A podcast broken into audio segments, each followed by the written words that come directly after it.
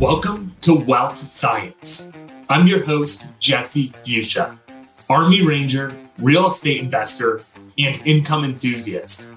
On this show, we uncover the keys to attaining financial freedom. There are so many people listening right now who are stuck in that day to day, nine to five rat race. Luckily, it's only temporary. Each week, we bring on guests that help us discover the steps to build financial freedom, passive income, and generational wealth so we can live the life we were born to live. Money is freedom. Let's get to the show. All right. Welcome back to another episode of Wealth Science. I'm your host, Jesse Fuchsia, and today's guest is James Martin. James is the host of the Dentist Who Invest podcast that just recently hit over 50,000 total downloads in less than a year.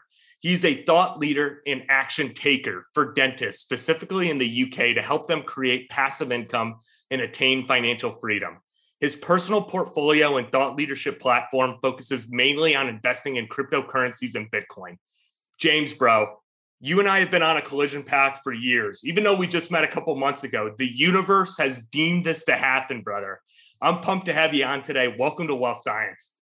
Dude, thank you so much for having me. And you know what, Jesse? You talked about fate in the sort of, you didn't directly say fate, but in a third person kind of context, you said fate. And I'm a great believer in fate. And wow, yeah, man. You know, when two people have energy and drive and commit, like, like passion and all of those things for what we both do, yeah, it was going to happen at some point. And thank you so much for having me on the show, man. Big love.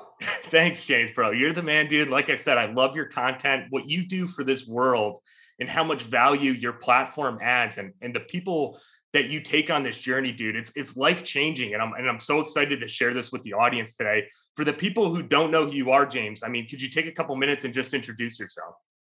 Absolutely. So James Martin, as Jesse's just said earlier, so I am someone who is originally from Northern Ireland, moved to the UK, moved to Leeds in England when I was 18 to study dentistry at Leeds University did, did my dental studies, went through dentistry school. That was all well and good. Always kind of felt 50 50 about dentistry, at least around about that time I did anyway. And I came out the other end. I moved to Sheffield for a little while. And around about that time, it was about 2017, I started hearing about Bitcoin on the news a lot. And I thought, okay, this sounds really cool. I'm actually so intrigued about this. How can it be that so many people can be so seemingly profitable from something that is imaginary or I do not understand. I do not understand at all. I thought to myself, okay, I don't know anything about trading. I don't know anything about investing, but I know this is in a bubble. I know this is in a bubble, okay? Because I know that much, yeah? So I thought to myself, I'm going to be smart about this, yeah? I'm going to wait until the bubble pops, which of course it did for anybody who's into crypto around about the end of 2017 started 2018, that thing popped. It went from 20K. It started, it stopped going upwards and it started going downwards. And I thought, I'm going to be really clever. I'm going to wait two whole months. And by that stage, it's going to be ready for the next rally up. Okay. But that shows everyone how little I knew around about that time. Because normally, anybody who knows anything about the bear market in crypto knows that it lasts around about a year. So I jumped in around about that point. I did atrociously badly. I lost like 60% of my first of my initial investment, my initial capital within about 6 7 months. So that caused me to think to myself, what am I missing? What can I do to improve? What, what is the issue? Where is the lack of knowledge? What is my problem basically? So I started reading about crypto and then I realized that when you read about crypto, you can only get so far unless you understand money on a more fundamental level. You understand what money is, the history of money. Satoshi Nakamoto, the inventor of crypto, he, she, they, whoever they are, was a friggin' genius, okay? Because they knew so much about money, coding, computers, and also inflation and just all the dynamics and the ins and outs of money. It's absolutely insane. And until you know that, you don't really know how crypto works. And that spawned my dual interest, my interest in finance, my interest in crypto, which as, as I say, I use the word dual because it sat alongside or as a parallel to my interest in dentistry. And then as time went on, as time, as fate would have it, just as we were saying earlier, as fate would have it, I couldn't practice dentistry. I, I learned about a year ago. Well, what happened to me was I tore my ACL when I was playing football or soccer, as you guys call it in the States. And that meant that I had to have surgery as a consequence of that. I had three months out of dentistry. And during that time, I started my Facebook group, who people may or may not know me from, but that's called Dentists Who Invest. So it's a community group centered around dentists who want to improve their financial knowledge, financial literacy, and then as a consequence of that, invest and trade. And then, yeah, that's the whole reason that we're sat here today. The group has grown exponentially. It basically went viral. It's now got five and a half thousand members on Facebook. As a consequence of that, because I speak a lot about crypto on that group, I now run a program for dentists who wish to learn about crypto, the safest ways they can invest in it and do it in a sensible way. Emphasis on sensible, because by the way, that is something that goes wanting a lot in the crypto world, the investing, crypto investing world, and the crypto trading world, because everybody tries to jump in at the deep end and trade it. Whereas actually they need to have a more fundamental knowledge of how it works before it gets to that point. And to cap it all off, I've recently left dentistry now to pursue this as my main my main venture, my main my main business interest, I suppose. And yeah, I'm just enjoying life. I'm just seeing how it goes. Hopefully that was what you were after when you asked that question. James, dude, this is crazy. I tore my ACL uh, like a year and a half ago too. So this is crazy, dude. You want to talk about fate? It was actually my second time I tore it, which was like super unfortunate. But Whoa. dude, that that's insane, dude. This story is crazy. So what's really cool about this, I find it super interesting. So you've completely left your W two, and now you fully, if I understand this correctly, you run the Facebook page, you do the podcast, and, and make money from crypto. Is that correct? Yeah, so I would say that my main source of income is my crypto assets themselves because I've been slowly, when I was talking about my dual passions earlier, I was so into dentistry. Like I love dentistry and I used to give it my all, but I also used to give my all to learning about money and investing as well, and also learning, improving my skills in crypto trading. So I basically just grew my pot of wealth over the course of the last four or five years since when I got into it. And uh, yeah, I'm now at the point where I can live off my crypto assets, which is an unbelievable thing that I feel so fortunate to say. But then, as well as that, in addition to that, I also run my courses and programs to help dentists who wish to understand more about it and get into it. And also a few other things that I have on the side. So, yeah, you mentioned the podcast, and I have another course for dentists, which I'm launching next year in 2022, which will give dentists a more broad understanding of money and where crypto fits in within that so that they know what to do with their crypto profits after this glorious bull market that we are presently in is over because it always always always does come to an end as we know in crypto what goes up must come down so yeah exciting times bro yeah, that that's crazy, dude. And I like how you mentioned even back in your intro, you know, the base of your knowledge. And when it comes to understanding cryptocurrency, like understanding what money is and what money does, dude. Like when you were first beginning in that like 2017, 2018 timeframe, like what was some of the education stuff you were getting after? you? Because I get so many people on a daily basis who are like, Jesse, I have no idea what this even is, dude. Like, I don't have the least understanding of cryptocurrency. Like, what's your recommendation to people to kind of take those first couple steps to get educated? Okay. My first thing that I would say is to deconstruct the fact that you trust and believe in the native currency that your company, your country, sorry, the native currency of the country that you currently reside in. Why do you trust in that so much? When you unpick what that is, you'll actually find that believing in virtually any currency across the world is a status quo. When you understand that it is a social construct, you'll also now understand why anything can have value and therefore as a consequence of that, why Bitcoin can have value. Okay. So first of all, the fundamental thing to understand is that once upon a time, all currency was pegged to a certain quantity of gold. That is not the case. The only reason why we unquestionably use those currencies still is one, because there was already that ingrained belief in society that it had value at that point. And number two, because the government said we can pay our taxes in it. So really, the only fact, the only reason that you believe in that, that it has value is because someone else tells you it has value if you think about it. Yeah, I mean, completely true. And like we talk about the concept of like fiat money, dude. And it's like this centralized exchange of like I think it was in 1971, the United States president took the US dollar off the gold standard, doing exactly what you're saying, that there's nothing that actually backs the US dollar. It's, it's just this imaginative idea that you, you have to use it to pay taxes. So I, I think that's super interesting. I mean, like kind of digging more into the edu- education space. I mean, in the beginning, like that 2017, 2018 timeframe, what kind of steps were you taking to cross that knowledge gap to really build your literacy in cryptocurrency? Awesome. Right. So the first thing that I did was try to read a load of crypto trading books and money books. But really now, because I've been through that and I've realized that that is not a complete, that is a way to learn about crypto that will never give you a complete understanding. I actually wish I would have learned about finance first because then it would have made so much more sense that way around. So there's a book that I recommend to everyone, but usually I'm very conscious of the fact I'm speaking to a UK audience. But you know what? There's still a lot of lessons in this book, no matter where you are in the world. And that book is called, I'm just looking over my bookshelf over here, it's called How to Own the World by Andrew Craig.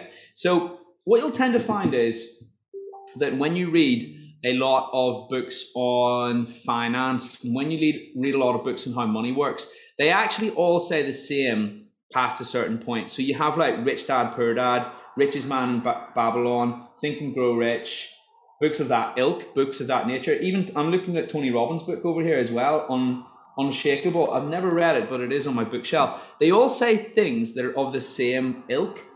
They all say things that are roughly the same. And they say things like money is an illusion, inflation is real, the stock market only ever goes up. If you buy and hold certain big assets, you can only ever make money. Okay. But you know that message, there will be so many people who still have not even heard that fundamental message. Yeah. And even though for me, I feel like I've, well, I personally made it, I've made a point of not reading any more books like that because I feel like I get the message. For me, as someone from the outside looking in who wishes to start learning about crypto investing, those really, really, really simple books are the best place to start. I would say how to Own the World by Andrew Craig, which is a brilliant book, especially if you're in the UK. But he talks about SIPPs and ISAs. And I know you guys have your 401k, so things are slightly different where you guys are. Uh, so Think and Grow Rich is a great book. Um, I would also recommend for an American audience the Gone Fishing Portfolio because it specifically talks about how to set up your 401k and it's very prescriptive in what it advises. So, long story short, UK audience, uh, How to Own the World by Andrew Craig, an American audience, a Gone, Gone Fishing Portfolio, the Gone Fishing Portfolio, two excellent books. But even if you are American or you are British, you can mix and match, read both of them, they'll help you a lot. Yeah, man, I, I, appreciate that. And I love you hit on Think and Grow Rich by Napoleon Hill. That, like, when I think back to one of the original books that set me on this trajectory, dude. And I don't know if you've read that one, but it's it's a phenomenal, phenomenal book when when all success begins at the conception of thought, you know, via no, uh, Napoleon Hill. So that's incredible, dude. Kind of steering back to this like crypto uh, conversation, brother. And it's so interesting that we're we are recording this in late November 2021 because everybody's talking about the crypto bull market and when's it going to end. Like I'm I'm curious you know what you think james when it comes to identifying like the crypto market and stuff how what should investors be paying attention to right now as we're here in kind of 2021 and, and what are your thoughts bro, bro, when your granny comes to you and says, Jesse, I've heard you're into Bitcoin. Can you show me how to buy some Bitcoin? Okay, that's making zero presumptions about anybody's grannies and things like that. I don't want to do that. You know what I mean? But what I'm trying to say is when lots of people approach you and start saying things like, Can you teach me how to buy Bitcoin? I've heard you like Bitcoin. How do I get involved? I hear, I hear that it's a good time to buy Bitcoin right now. That means that the end is probably nigh. Okay, so that is the first thing. Yeah. Now I know. Dude, that that's such a good point. I'm sorry, but that's like such a great point. I don't want to cut you off, but keep going, dude. Bro, for real, that is the best way because it's it's the sign of a market that is that is essentially very nascent and juvenile. There are not that many there are not that many, relatively speaking, institutional investors. There's only three con- constituents in the crypto market. You've got retail, you've got the miners, okay, and you've got institutions. Institutions are actually not that big a proportion of the market, maybe like 5 10%, okay? The miners are the biggest, they hold the most Bitcoin, but the miners are playing the retail guys. The miners are making the retail people play the miners game, okay, which is that they're constricting supply until the point where it gets overheated. Yeah.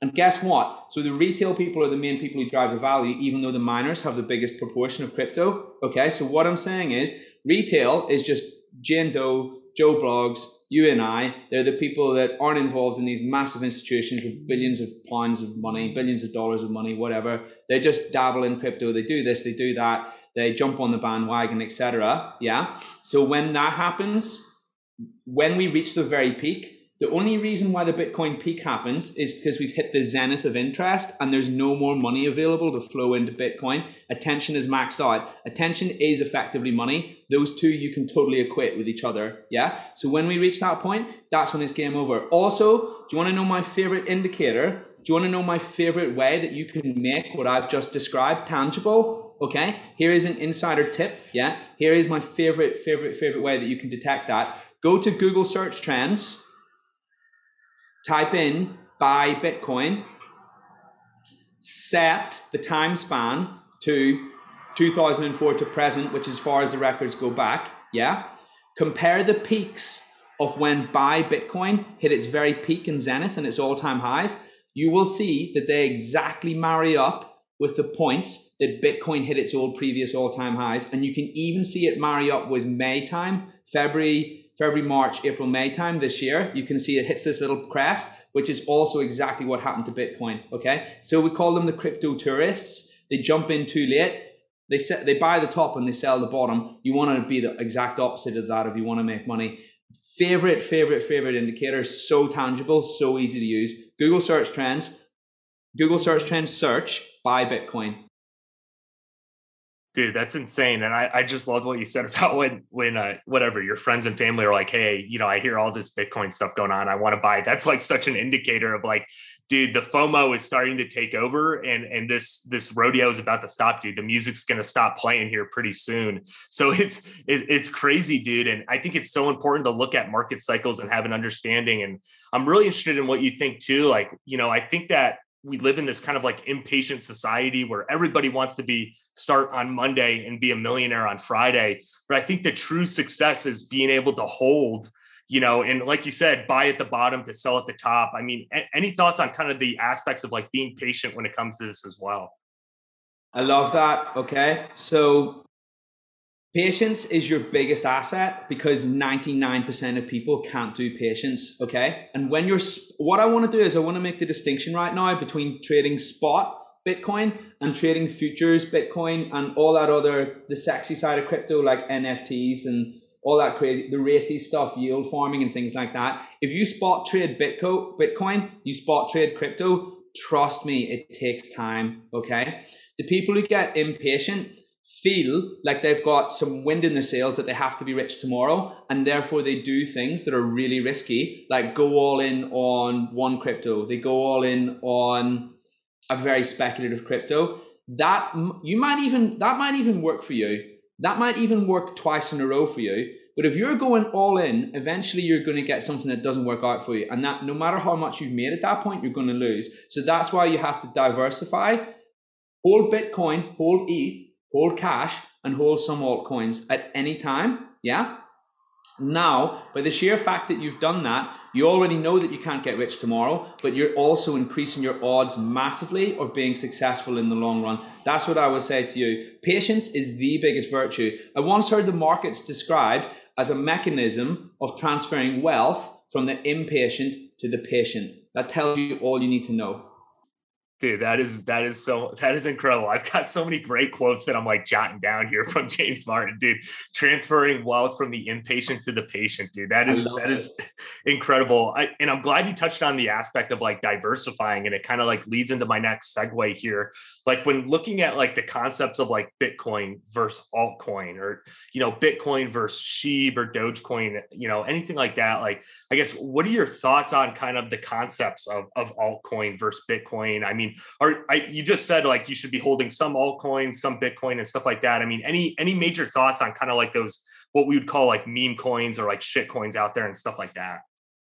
Great question. And I'm just going to, I'm glad you actually reminded me that I said that a second ago because there's something I should do right now. I should caveat what I said a minute ago with the fact that I'm talking about that from the perspective of a trader. Okay but they that may not be the relationship that everybody wants to have with the crypto world because the second that you say you want to become a trader you have to follow it every day no ifs, no buts. If you want to be profitable, you must monitor your trades every day. And that's not going to be something that everybody's comfortable with, has the time to do, or has the willingness to put in the effort to get to that level of skill and understanding and knowledge. And that's not to say that they're lazy, that's just to say that they might have lots of other things going on in their life. And that's totally cool. Yeah. So here's a really easy way of breaking it down. For me personally, if you want to be an investor in the crypto world, there's only two cryptos that you should realistically buy. One is Bitcoin and one is ETH. Okay. If you are a true investor, that means that you don't take profits until very far down the line, until like retirement age, something like that. That's why when people invest in the stock market, it's totally different to trading. That's why you can buy the S&P 500 and wait 20 years. And if you contribute X amount every year, you're going to be a millionaire at some point. It's always going to go up. That's how Bitcoin and ETH work for the crypto world. So Bitcoin, a lovely way of thinking about Bitcoin is it is the world reserve currency. It is the dollar, except for the crypto world. If you believe in crypto, you'll also by default believe in Bitcoin because that's how most crypto is traded. Yeah. Ethereum, the main decentralized smart contract platform on which virtually everything that has that functionality in crypto operates on. 80% of crypto that has that functionality, DeFi, NFTs, etc., all of those things operate on Ethereum. Yeah. If Ethereum fails, the space fails by default. Okay. So when you believe in the space, you also by default believe in Bitcoin, Ethereum.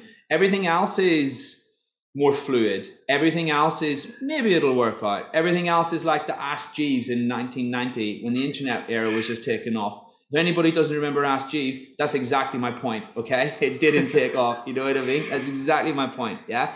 Google, but guess what did take off? Google. So for every 100 search engines, there was one Google and there was 99 Ask Jeeves. You know what I mean? So that's the equivalent of playing with altcoins. So therefore, you could, if you spread your wealth across 100 things, you invest in 100 things, even if one does take off, it has to do, do 100x before you've broken even. Okay. So that's realistically the game that we're playing right now. And that's why you must trade it. And therefore, the second you buy an altcoin, the second you buy Shiba, I'm not even saying don't buy Shiba. You know, I bought Dogecoin in in uh, December last year. I made some money from it, but you know what I did? I got in and I got out because I know that it's never going to go anywhere. Ultimately, you can trade, you can invest in those and make money. You just have to have a very short term stance on it, and you have to have a good understanding of when is a good time to get in and a good time to get out. Dude, that's that's so powerful, and I've had I've had a couple guys on here who I've had guys on who who only do Bitcoin, and then I've had guys who only do altcoin on here. And the guys who do the altcoin, I had a, a funny guy on here, Josh Settle, who said, you know, investing in altcoin, the concept of it is you cannot ride the same unicorn twice. And it's just getting to the same aspect of what you're saying james where it's like you know get in get out. You made some returns. That's awesome. You know it's it's a realistic investing you know um, machine. But hey dude once it goes up and you get out dude you got like get out dude. You cannot ride the same unicorn twice. So i just i draw that connection in my mind to what you're saying. And i think that's so powerful when it comes to altcoin and um, yeah it's super interesting dude like looking in the next year the next 12 months 24 36 five years dude i'm curious I mean, any major thoughts on how you see the crypto space expanding, and and what do you think is kind of like the end game here, maybe five or ten years from now?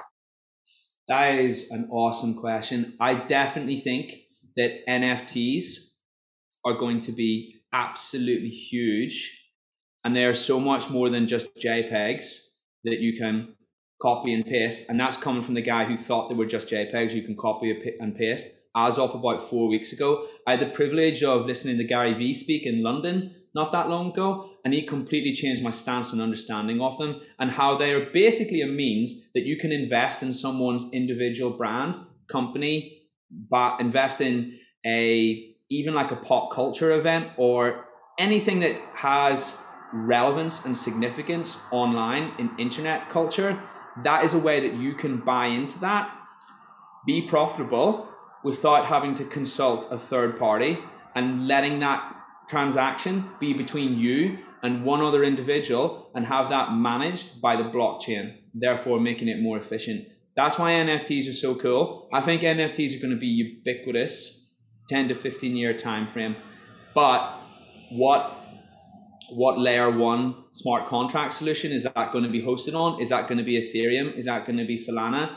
Ethereum needs to sort out its gas fees because they are way, way, way too high at this point. Yeah. If that can happen, that will that will allow that process, that will allow that to occur very, you know, in a, in a real, you know, quite a short time frame. I think that that's going to happen. That's the main thing that I'm seeing. The end game right now is that we have virtually every company that makes money as a third party. Their role in society is virtually diminished to close to nothing because the blockchain can, oh, the blockchain basically outsources that functionality. It removes the need for that functionality to be outsourced, places it on is managed totally by software. And then what that means at that stage is that you don't have to pay a third party to manage any of this stuff. And things become so much more efficient and effective at this point. I genuinely think there is a reason why people call the blockchain and crypto Web 3.0. And that's because it's going to revolutionize our lives as much as Web 1.0 did. I think it's going to revolutionize our lives more than Web 2.0 did the transition from Web 2 to Web 3 is going to be even greater than Web 1 to Web 2. But from Web 0 to Web 1 was absolutely massive. I, but I still think, I actually still think it might trump that even still. It's going to be huge. Yeah, I mean, it's, it's incredible. And, and how many, you know, trajectories this thing go on is is insane. It's like I'm I'm super interested in like looking at how world governments really tackle this over the next year and, and what the implications of that. I mean, tax programs are already starting to roll out in the US and stuff like that. What have you seen in the UK and, and what are your thoughts on, I guess, on government intervention over the next 12, 24, 36 months? Here's the thing. Here's the thing on that one. So at the moment, we've seen a very progressive stance from the UK government. So on the on HMRC's website, HMRC is the organisation which manages the UK's tax affairs, and the relationship of the UK government with its citizens is mediated via HMRC. It is the body that is responsible for collecting taxes. On their website, they have a page dedicated to crypto assets. Okay.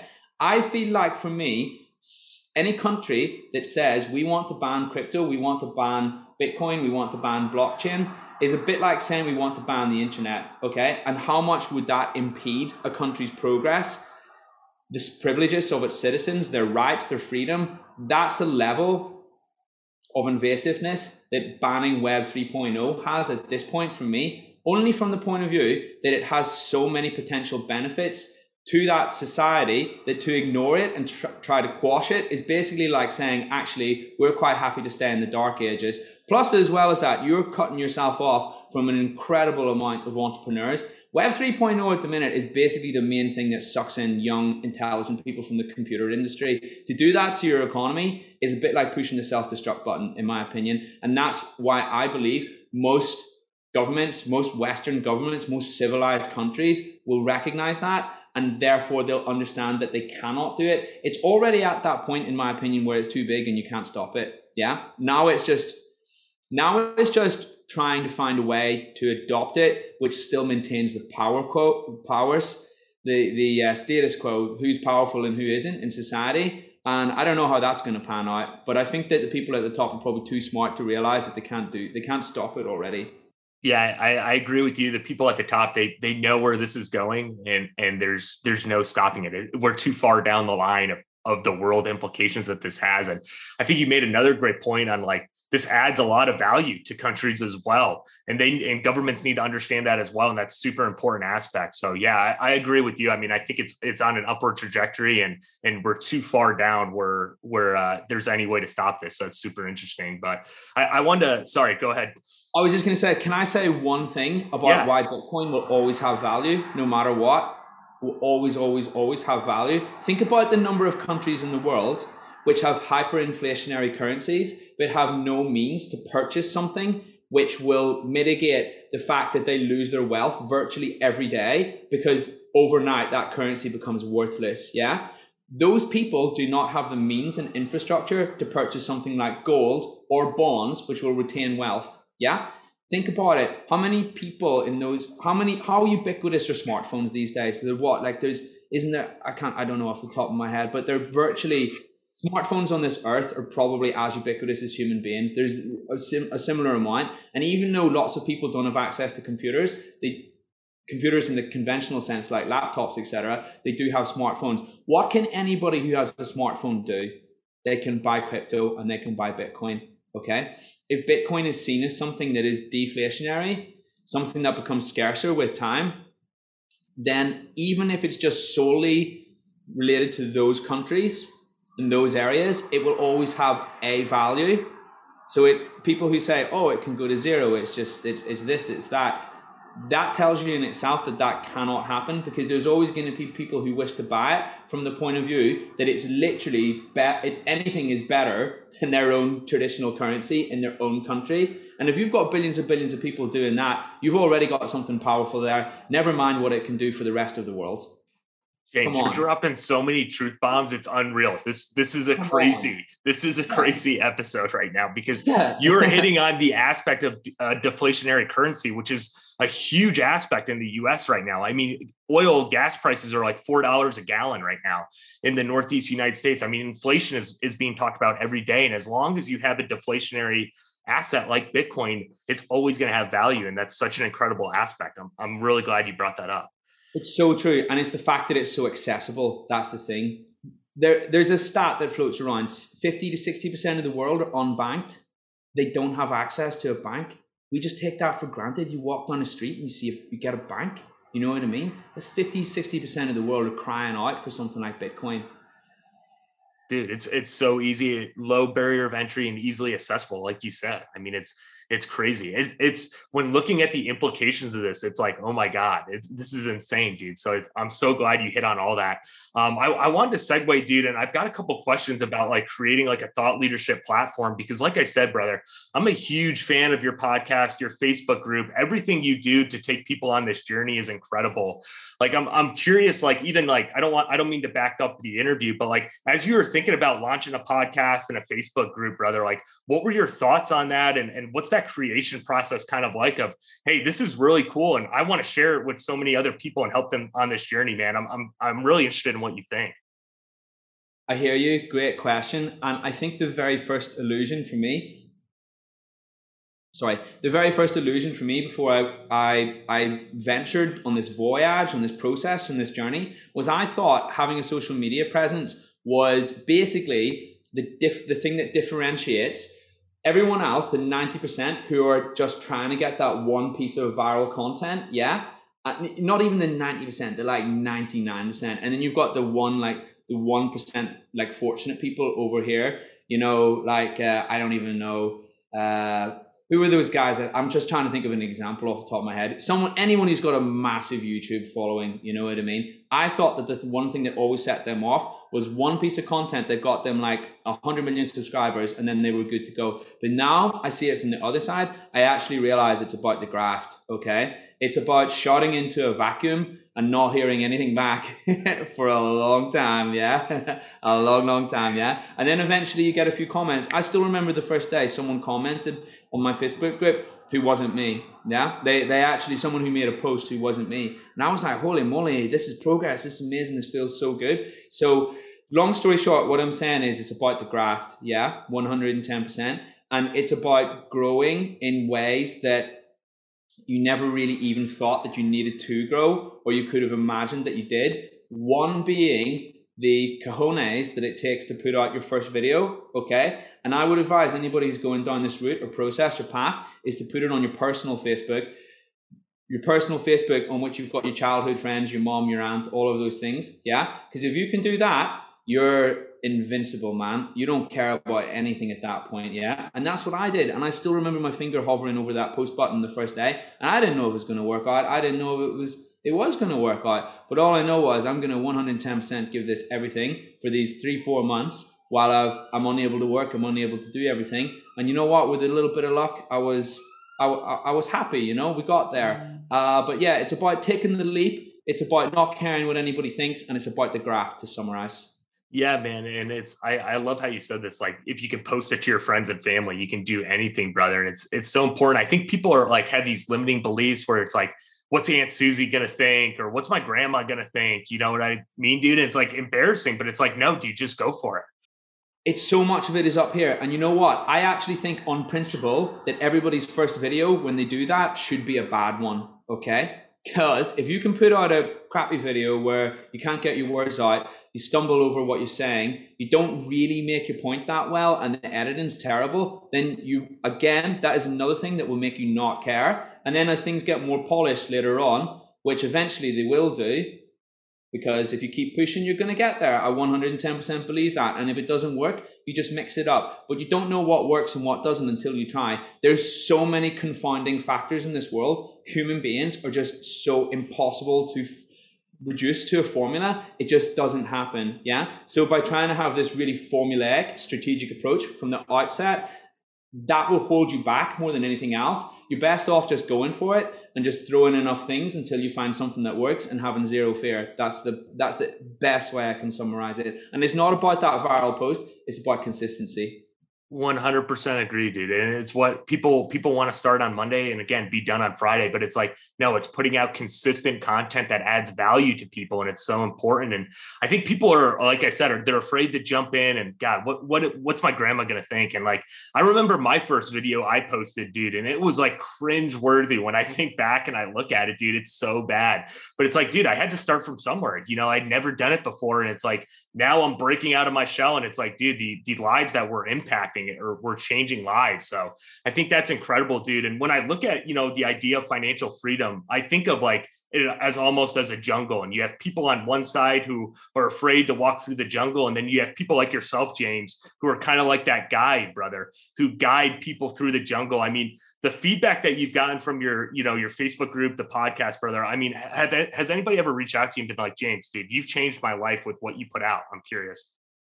Well, I'm, I'm actually glad that you raised that because the love that you get when you're someone that does that makes it all worth it in itself before it's anything else in the whole world. Okay. Even before it's a business, before it's something that you do as a source of income, or before anything else, the human side of it is incredible. Yeah. And that was something that surprised me because I just wasn't prepared for that. The number of people that you don't know, they'll just reach out and say like really nice things, or they're really happy, or this touched them then yeah, that's such a brilliant thing. And where else can that happen? How can that happen elsewise unless that first step is taken? And yeah, I have quite a few people who've reached out to me and said things like that along those lines. And specifically with the crypto course, I know that there's some people who have been able to implement what I've taught. And yeah, they've said people have said those pretty much those exact words to me before, those exact words.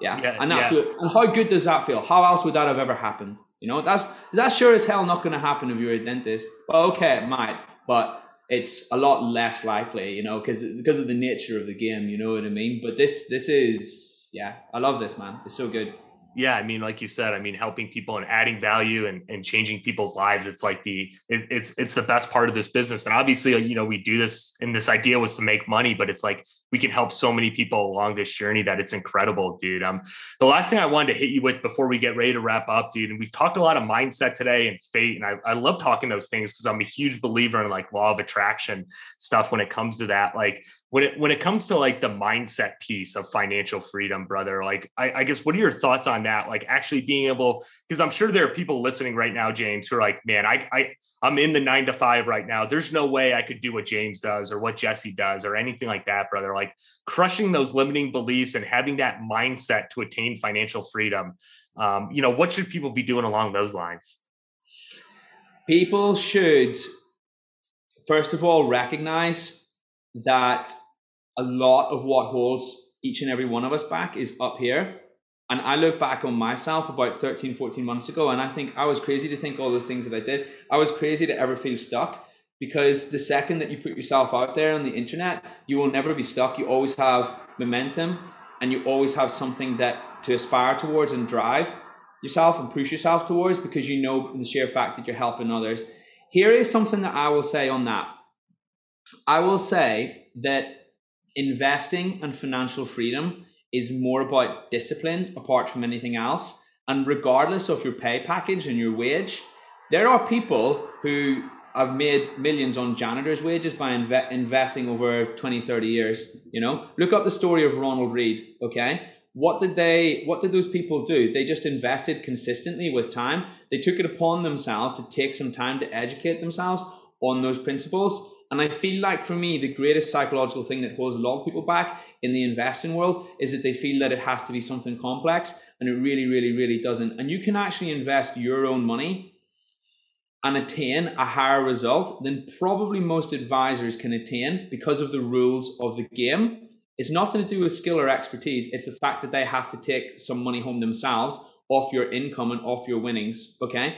And if you are able to do that, if you're able to invest and not have to worry about that little bit, that little that shaving coming off the top, then that one, two percent that builds up to special things over time.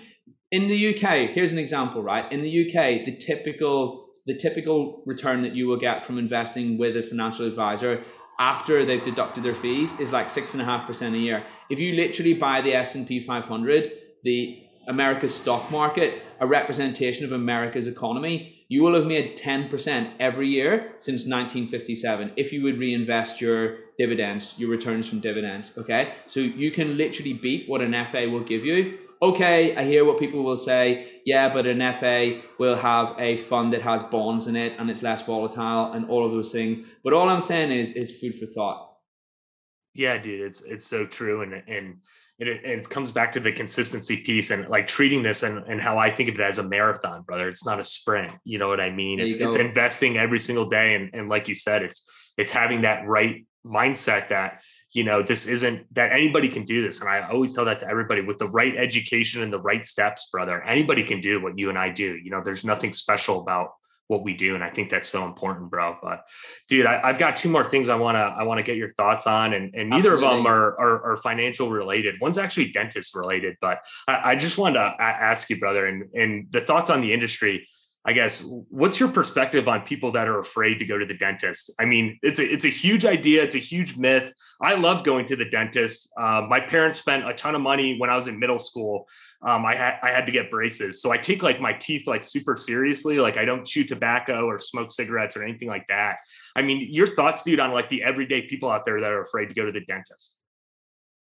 That is such a good question. I would say that a lot of those fears stem from a understanding or perception of dentistry which has been given to you by an external source that isn't necessarily unfounded that isn't necessarily founded sorry or it's from an experience that happened to people once upon a time way back when and our brains are so good at taking one piece of evidence and just extrapolating it to everything. Because you know what our brains are really good at trying to get us to survive. It's that survival instinct. Yeah. So when you recognize that, and when you recognize that actually, whatever this thing was, once upon a time, something you were happened when you were a child, or something that happened, I don't know, as an adult, if you set the boundaries to your dentist today and you say, listen, you know, this happened to me, this is how I feel, can we take things slow? Is there something that we can do to mitigate this? And just have a conversation. Just treat your dentist like a human being, and you will be stunned because guess what? They are a human being and they don't want to hurt you either.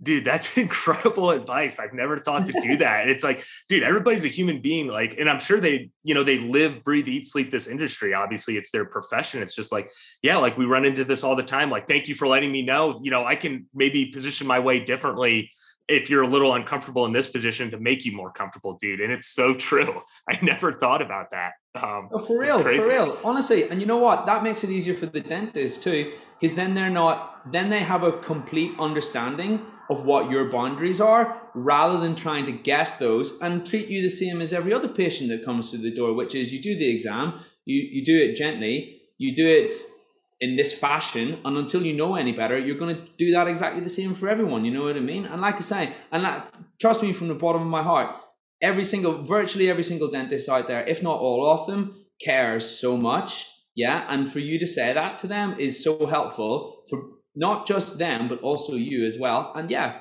humanize people. Humanize everyone is a human being yeah, 100%, dude. I'm so glad you brought that up. And yeah, that's what it is. And it, and just like almost like being in financial, you know, services, it's like I'm sure that dentist wants to create reoccurring customers and wants to supply a product in an environment that is best for his uh for his patients. So like I, I find that so important, just having that human conversation of like, hey, you know, this is what makes me uncomfortable. Can we do something different?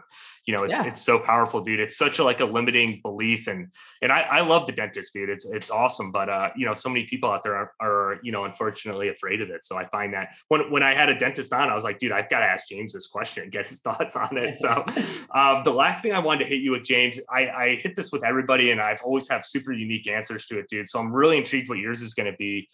James Martin's living the perfect life, brother. What does that look like? I'm curious. The day to day? Yeah. I think, you know what? I really believe that you have to be. Here's an expression that I really like. Okay. You trade the nine to five for the eight, the 7 a.m. to 11 a.m. And that is totally what happens. Because I, I feel like it's like this for most people who have their own business and who work from home and all of those things, work and what you genuinely enjoy, they're the same thing. Okay. And that's how it is for me. And it's so hard to draw that distinction between working and not working because you actually enjoy what you do. But for a lot of people, I feel like it's put on a pedestal. The life looks like an ideal from the outside, from looking in. And don't get me wrong, I love this. I would do this every day over dentistry. And that's because not because I hate dentistry, but all I would say is you have to be prepared for how much time and effort it is, and it never stops. And when you when someone works with me, when someone works in with someone who is got that mindset, for me, it's more about getting that person the result that I want. And what that means is that you have, it doesn't just stop when it's a nine to five. It's like 7 a.m., 8 a.m., all of these things, going that extra mile for people. But at the same time, how rewarding is that? Because you get that love back and you feel it. You feel it, you get it in return. So it's not like it's a one way street or anything like that. All I would say is be prepared for the effort that you have to put in. It is an incredible amount of work, but it is so rewarding and it is the only way that you can realistically live that life. And as soon as you let go and understand that that is a necessity and not an option then at that point you have a way way way better chance of succeeding and being able to leave the 9 to 5 work the work never stops. You work hard okay? Everybody says work smart. You have to work hard at the very beginning and in order to work smart. And I'm still at that working hard phase right now but you know what? I'm so happy because I love what I do and there's so much this is where the magic happens, you know? When you're in a like nine to five, um, for me, I always felt like now there's nothing wrong, nothing wrong with that. But for me personally, it's horses for courses. Everybody's different.